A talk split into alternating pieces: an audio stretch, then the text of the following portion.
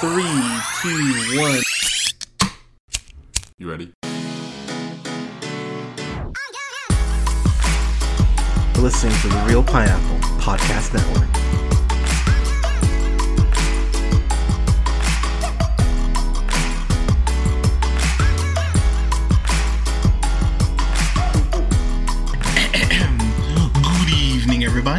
You so much for listening. This is The Reel Pineapple. This is your humble host, Hunter. Hope you're all having a great start to your new year, and we made it to, we made it to 2022. Holy hell. Um, can't believe we made it, but I'm sending nothing but good vibes, prayers, and energy to you and all your loved ones. Please stay safe out there uh, as we start a new year. I've got a review. Uh, it's been a couple weeks. And I've been I've been sitting on this review for that reason because full spoilers by the way we are diving into hawkeye which is of course um, show ran by jonathan uh, igla you know him from uh, a couple things. He went ahead and uh, worked on mad men uh, sorry for your loss which of course uh, starred uh, elizabeth olsen which if you have not watched sorry for your loss i highly recommend you do. And then uh, bridgerton of course uh, some people kind of like that show. But uh, i gotta say as we kind of dive in here, the film or the uh, the miniseries, of course, stars uh, Jeremy Renner uh, reprising his MCU roles. Clint Barton, you of course know him from Mission Impossible: Ghost Protocol, uh, the Bourne, uh, the Bourne Legacy, which you know he totally came back for more of those. Uh, uh, of course, the big one that I always go to is Kill the Messenger uh, and Wind River. If you've not seen Kill the Messenger, pause this and go watch Kill the Messenger. Kill the Messenger is absolutely wonderful. Uh, great double feature of American Made, by the way. But I digress. So, going into this show, I was really curious about a couple things because if you've listened to the podcast for any length of time, um, any length of time throughout uh, me talking about the MCU and everything, one of the big swings I took during our in-game review, and I want to say it's around the two-hour mark because that's a long freaking review. But one of the things I said is we're gonna end up dealing with the fallout of Clint being Ronin because we kind of have to, considering he's going around, you know, slaughtering mob families and mobsters, and that's exactly what this show does in a admittedly a, a, different way than I thought they would, but I still was stoked on the way they did it. But we go ahead and we jump in here uh, with Kate Bishop, who goes ahead and to start off the show destroys this clock tower. Good job, kid. Uh, Kate Bishop, of course, played by Hailee Steinfeld, you know, from the Pitch Perfect movies, uh, Edge of 17, my favorite film of that year, and uh, Dickinson, which uh, I believe just actually ended. If you have not seen Dickinson, go watch Dickinson. I know most people don't have uh, Apple TV except for when Ted Lasso uh, on, but go watch Dickinson. It's great shit. But um, her and her mom they're living together in this incredible penthouse. Her mom, of course, played uh, amazingly by uh, uh, uh why do I always forget her name? Vera uh, Vera Farmiga, who of course you know from Conjuring, Bates Motel, up in there. And the thing I really appreciate about their friendship is that as you're watching the show, you're kind of like, all right, there, there's a shoe here that hasn't dropped yet and you're pretty sure where the shoe is going to come from and how it's going to drop. But as I've said on the podcast many times, it's not always about the actual plot, plot point. It's about the destination to get there. And Kate is what you would expect any mid, early 20s year old to be. There's this point where Eleanor flat out says, you know, that you know you're a kid. I understand that you think you're you know you're indestructible uh, indestructible and that there are no consequences for your actions. But fun fact both those things aren't true. And i kind of love that honestly. I appreciate the fact that she was just kind of terrible at points to kate. And of course that leads to her twists later on but i appreciate the fact that Eleanor is trying to do the single mom thing. Uh, she's also trying to get laid because she she ends up uh, hooking up uh, with uh, Tony Dalton's uh, Jack, and you of course know him from Better Call Saul, most likely. And I will say, Tony Dalton got first off the mustache, fucking beautiful. Oh my god, I have not seen him with a mustache, but goddamn, it is pretty. And I I I loved his character. I, I think the character is underutilized, but I did appreciate what he brought to the character, even though the script at points does him no favors. Um, just a very naturally charismatic dude, and I hope we do get to see more of him. But uh, a couple things that this show does really well, and one of the first things the show does really well, and it's something that throughout phase four has been a big thing, whether we're talking about uh, No Way Home, whether we're talking about WandaVision, Falcon the Winter Soldier. I love how the MCU post Endgame is addressing PTSD. When you look at Sam Wilson, uh, Sam Wilson and Bucky being blipped out of existence and then coming back, you know, being a black man, trying to, to handle the mantle of Captain America, Bucky dealing with, you know, his past sins and you know, he him talking about the fact that he recognizes and remembers every face of every person that he killed. Um, to the fact that Kate being a kid back in 2012, I think she they say she's seven or eight, and she witnesses her dad uh, killed in front of her because 2012, that's the Battle of New York, and you just kind of go, damn, she had to like she had to deal with this shit as a kid and it's really quite heartbreaking. And I love the way that they completely explain her idolization of Hawkeye is just in that one scene because he's one of the people you know who's he's the one who saved her and her mom and it's it's such a beautifully tragic moment that you just go huh okay and that leads to Kate deciding that she never wanted to feel helpless again. So she starts taking martial arts. She starts taking archery, and you go, okay, this is. I, I really like this.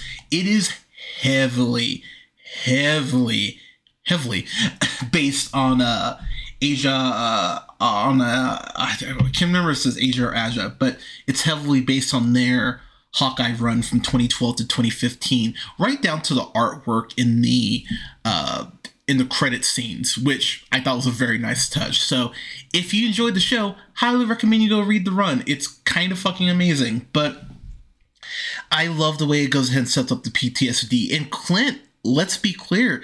Clint was one to sacrifice him himself to go ahead and save the world and get the soul stone. And I appreciate the fact that he hasn't really had a chance to actually deal with Natasha's death because as the whole PTSD thing has taught us here in phase four is you know when you're a hero when the hell do you have that time to even decompress and try to get over what you've gone through and watching clint out with uh, out with his family in the first episode where they're watching uh, rogers the musical which can we just talk real quick about the fact that i didn't know i needed steve rogers musical in my life and I know a lot of people were pissed off about, you know, us not getting a post credit scene that teases where we're going.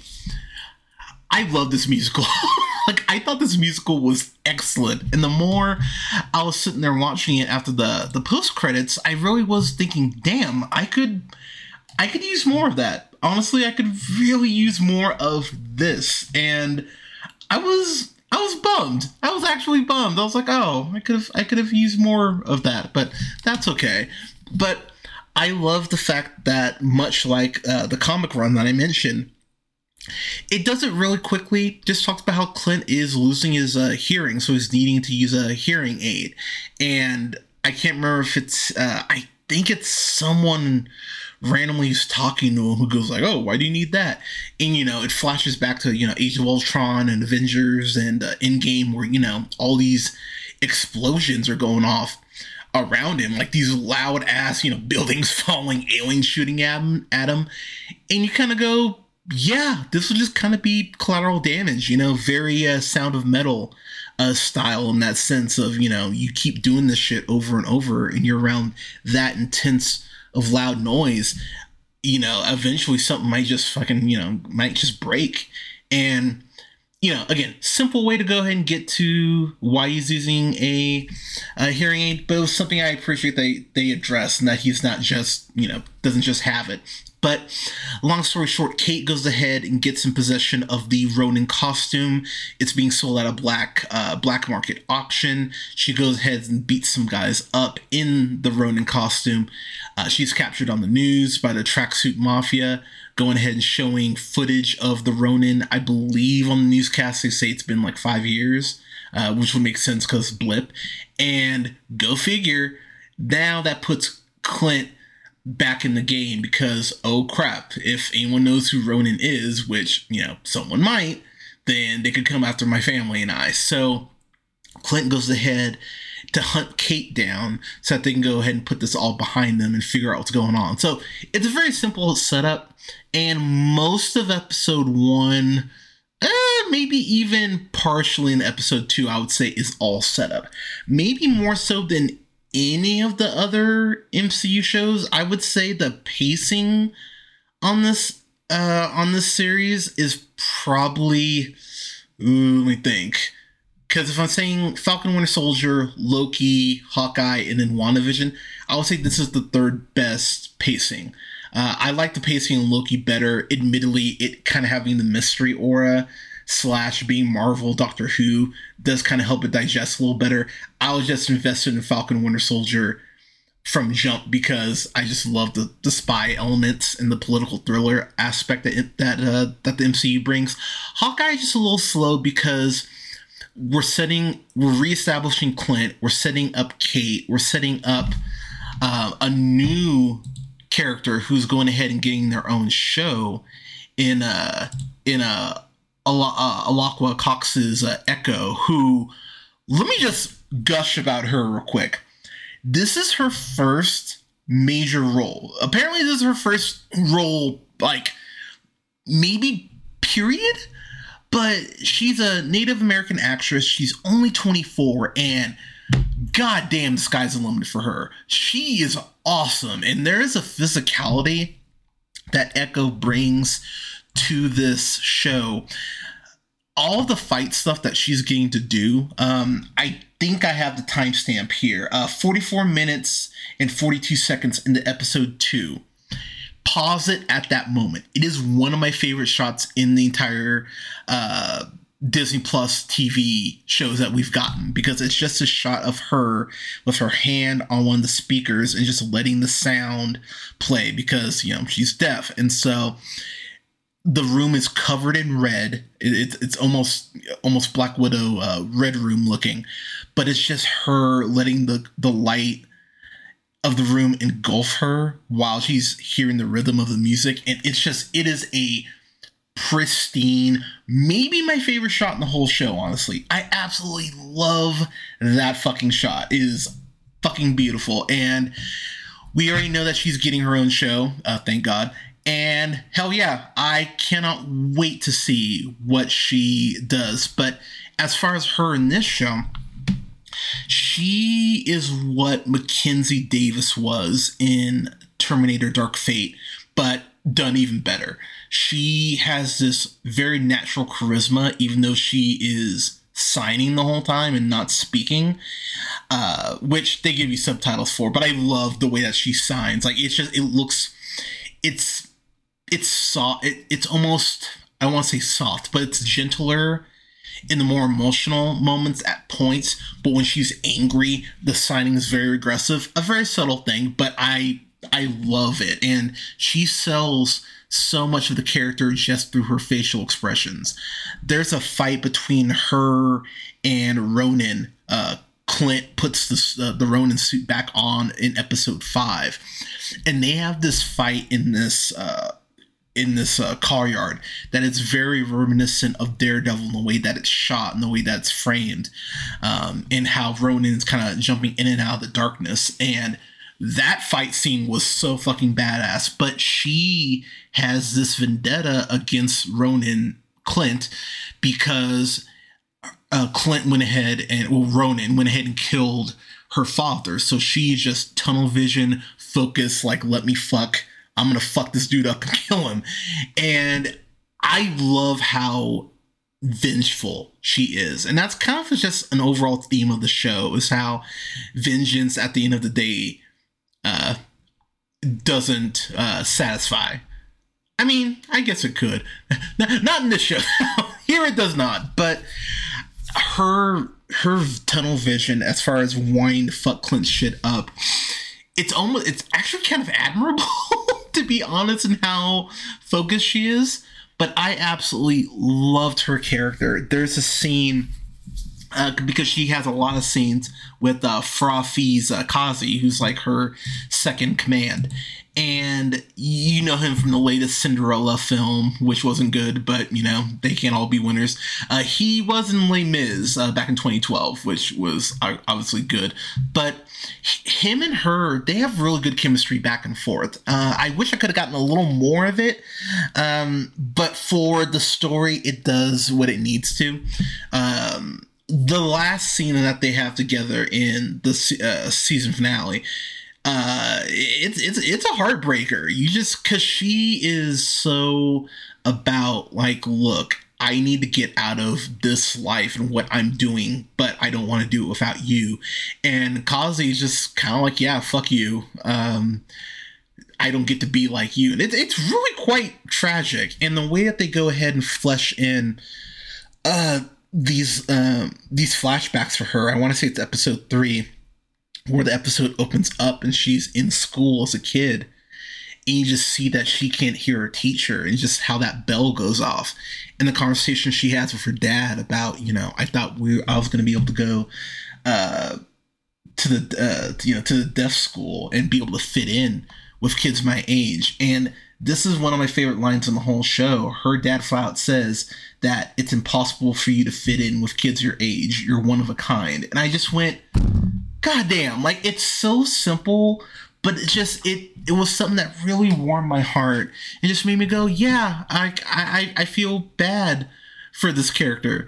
Um, my biggest complaint, I will say, before I get into kind of the back half of stuff I really fucking love and where I think stuff is going, uh, the tracksuit mafia the big issue with them is that they're basically putties from Power Rangers. Like they are, they are in no way a threat to Clint and uh, to, to, to Clint and Kate.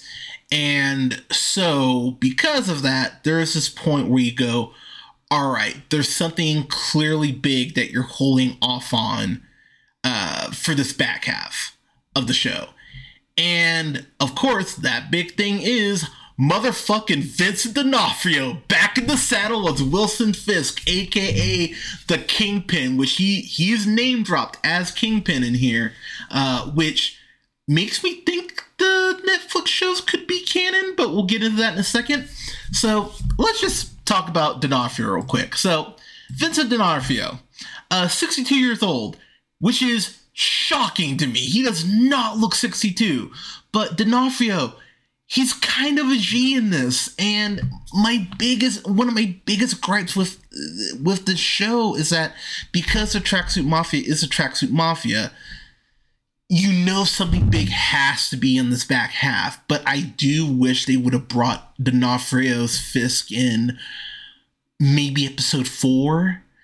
And you could just sprinkle him in. Like I don't even need him to be, you know, I don't need him to be a big part in each episode. But because you introduce him at the very end of episode five through a photograph, and then we only get him in episode six, I think having him interacting specifically with the tracksuit mafia and, you know, kind of being like, motherfuckers, you need to, you know, nip this, this Kate, you know, Clint shit in the bud. I think if we have even two or like I would even say two scenes in episode four, two scenes in episode five. Even if we get that, that's something. And I think that makes the tracksuit mafia feel more like a threat independent of the of the finale. because when you get to the finale and Kingpin is in the game, you're like, oh, they're working for him. They feel more like a threat. But you can establish that earlier on, and I think the back half of the show is stronger because of that. So I was like, uh, uh show, damn. Like I I wanted more of that. So again, just a peeve of mine. With that said, I think the reason you don't do that to an extent, and I'm not letting them completely off the hook, is because we get uh we get uh Yelena back in the fold, of course played by Florence Pugh. Which happy for uh, birthday, Florence Pugh! Uh, you fucking badass. You of course know her from Midsommar, uh, Little Women, uh, the 2019 version. Which if you haven't seen it, you should. It's great. And yeah, and uh, Fighting with My Family, where she played uh, WWE superstar Paige or, or former WWE superstar Paige. I don't think she's signed there anymore. Uh, Florence Pugh is a G, and a that Russian accent. I thought it was really good to great in Black Widow.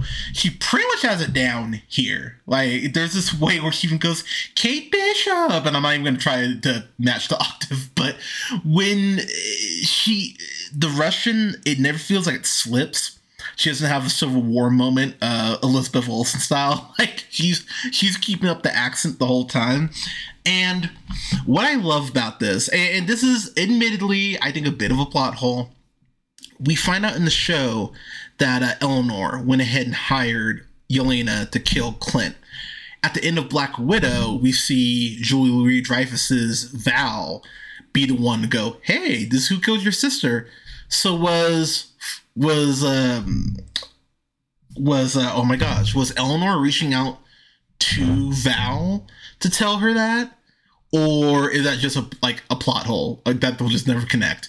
Again not a huge deal but it was something I kind of went wait but if you told me this then what eh okay. So so a little clarification on that would be nice but I do but what I love about Yelena being back in the fold is that Clint tells a story about how when he was working for Shield and uh, Natasha was going ahead and working for you know bad people that he, he was ordered to go ahead and take her down and kill her. And he talks about how that's like the one shot he never took and how it's something that he's so grateful that he didn't do because you know he gained this whole incredible friendship with uh, Natasha and everything, and they both end up working for Shield and all that because he didn't kill her. And there's this great fight scene between uh, Echo, Yelena, Clint, and Kate. Um, Yelena flat out rocking her uh, goggles look from the comic, which I just went, oh, it's so cool that they, they that they let her be, you know, female Sam Fisher for a bit. Like it, it's so reminiscent of Splinter Cell, but I love they took that from the comic. I was so happy that was in here. Um, but uh, Kate has a chance technically to at least shoot uh, Yelena. Now Yelena's Black Widow. I'm sure she would have done you know some backflip or shit to avoid the shot. But the fact that Kate doesn't shoot take that shot, it's exactly what Clint didn't do. We're gonna get Yelena and Kate working together at some point.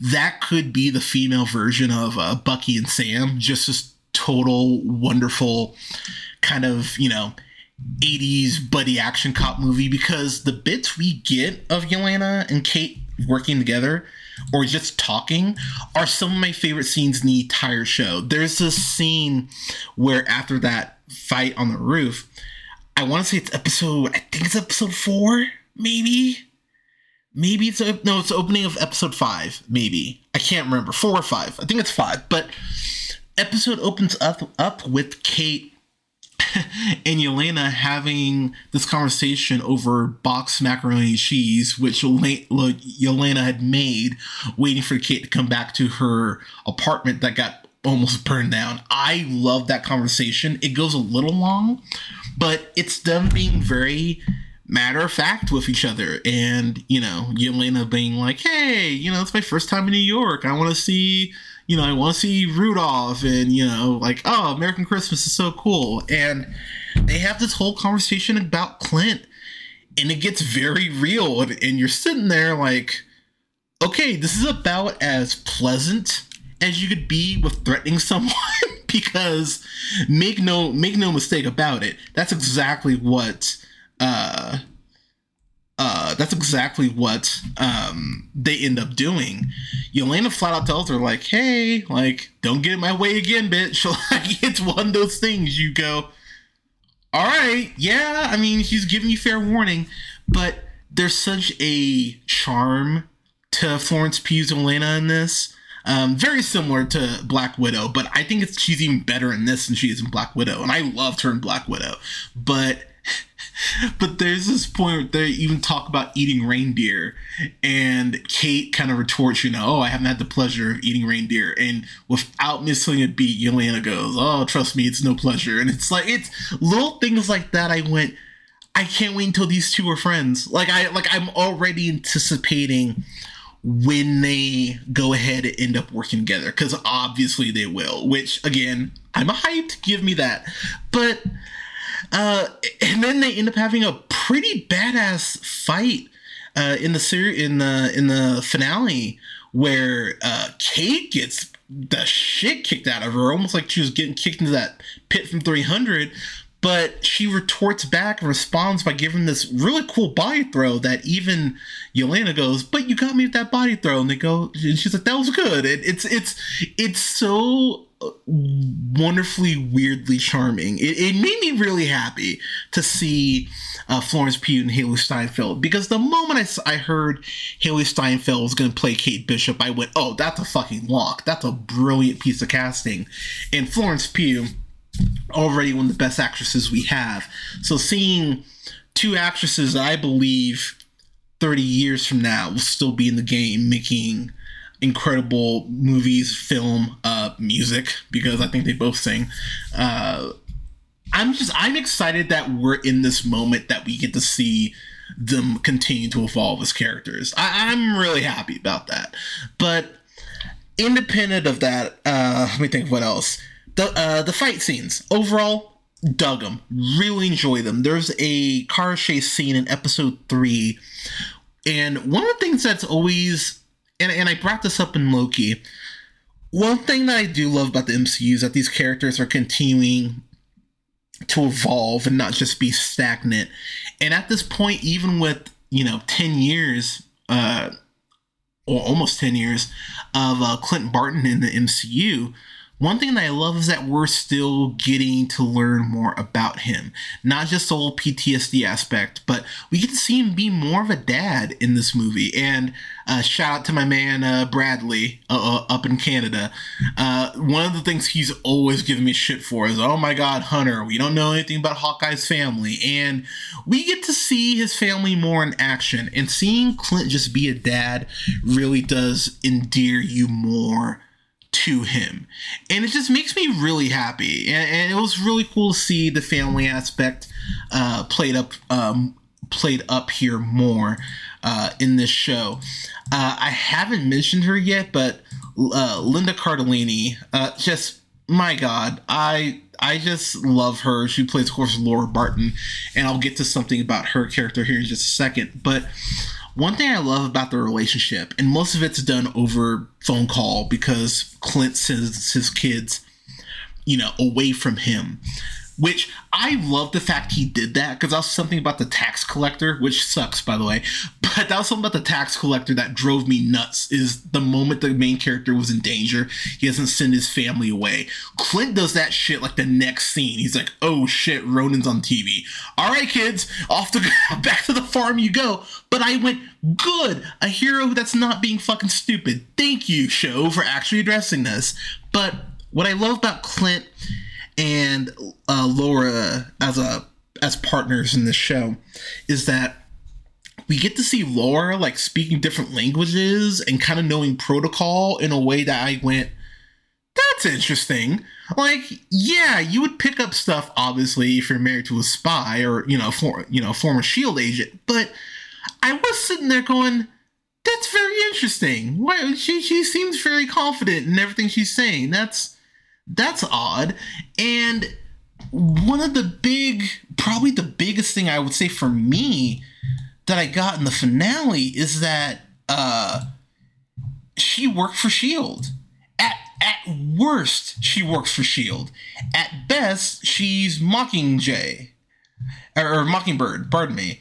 And that's gonna be something that I'm really curious if they follow up on that. Because the big distinction, at least in the comics, is that, uh, you know, uh, uh, Bobby Morse, uh, Bobby Mockingbird Morse, is the one who's Agent 19 in the comics, uh, primarily.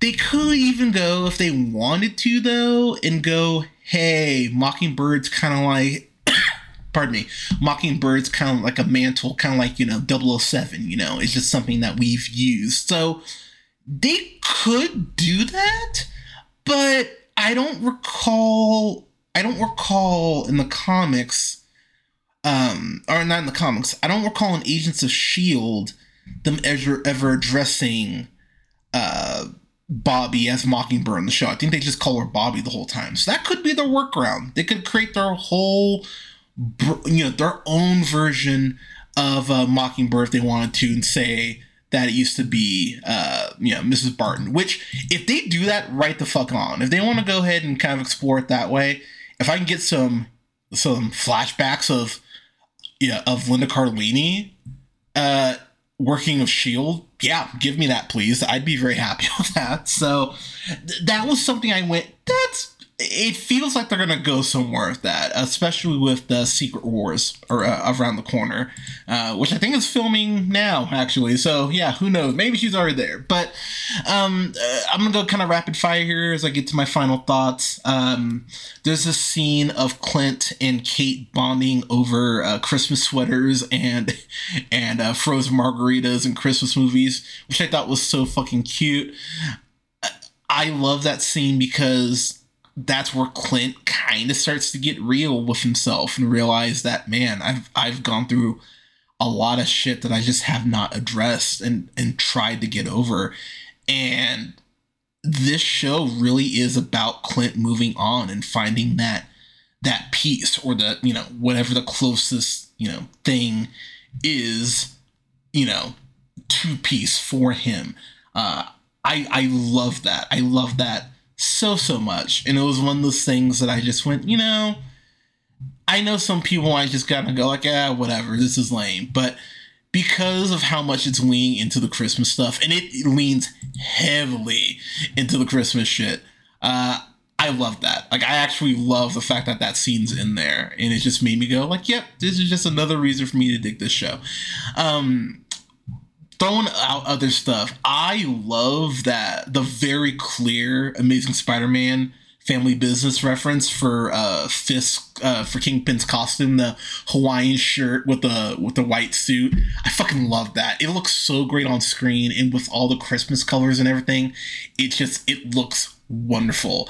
Um I love how we got Kate's comic uh comic accurate, extremely comic accurate uh, costume that's already been introduced. I'm curious how they'll evolve, involve, uh, involve, evolve. Good grief, the costumes. Really excited to see those. Uh, how that uh, changes up. That's gonna be so much fun to watch. I'm, um, so excited. Uh, I mentioned him earlier, but uh, Tony Dalton's Jack. I love the fact that he's a swordsman because that's such a niche reference uh, to his actual character in the comic, who is a swordsman. I I love that. He doesn't get the costume yet. I hope he gets the costume, but I'm really excited to see that if they go ahead and follow and follow up with that. But that was something that made me genuinely happy. Um, independent of that, and I know some people are freaking out about this. There is, of course, this scene near the end of the episode uh, to wrap everything up where Echo has uh, Kingpin at gunpoint, and we hear a gun go off. So gunshot gunshot happens. But let's be clear. For as much as people have been wanting Fisk, uh, the Kingpin introduced into the MCU proper, myself included, uh, you can go back to my Endgame review. I actually call the fact I think that that Fisk was going to be introduced as a villain to go against Hawkeye. So you can go back and listen to that. I called this shit a couple years ago. Boom! Uh, but the big thing though, there's no way Fisk is dead. There's no goddamn way they would bring D'Onofrio back just for one episode and then kill him off. That would be beyond stupid. And if for some reason that is what Marvel does, I will come right back on here and talk about how fucking dumb Marvel was for that dumbass decision. But trust me, there's an Echo show coming up here soon. Fisk ain't going anywhere. Fisk, uh, in the comics, he gets blinded and then is gets his sight back because surgery in comics. Uh, he's not he's not going anywhere. We'll see him in the Echo show. If I am to venture a guess, because fun fact, that shot, uh, pun intended, uh, that last shot, it's reminiscent of a shot in uh, Daredevil comic, which is actually where uh, Echo's shooting Fisk happens. So I think that's a clear indication. I mean, I don't think it's much of a leap to say that uh, if you haven't seen No Way Home, sorry, but Charlie Cox's Matt Murdock we know is in the MCU now.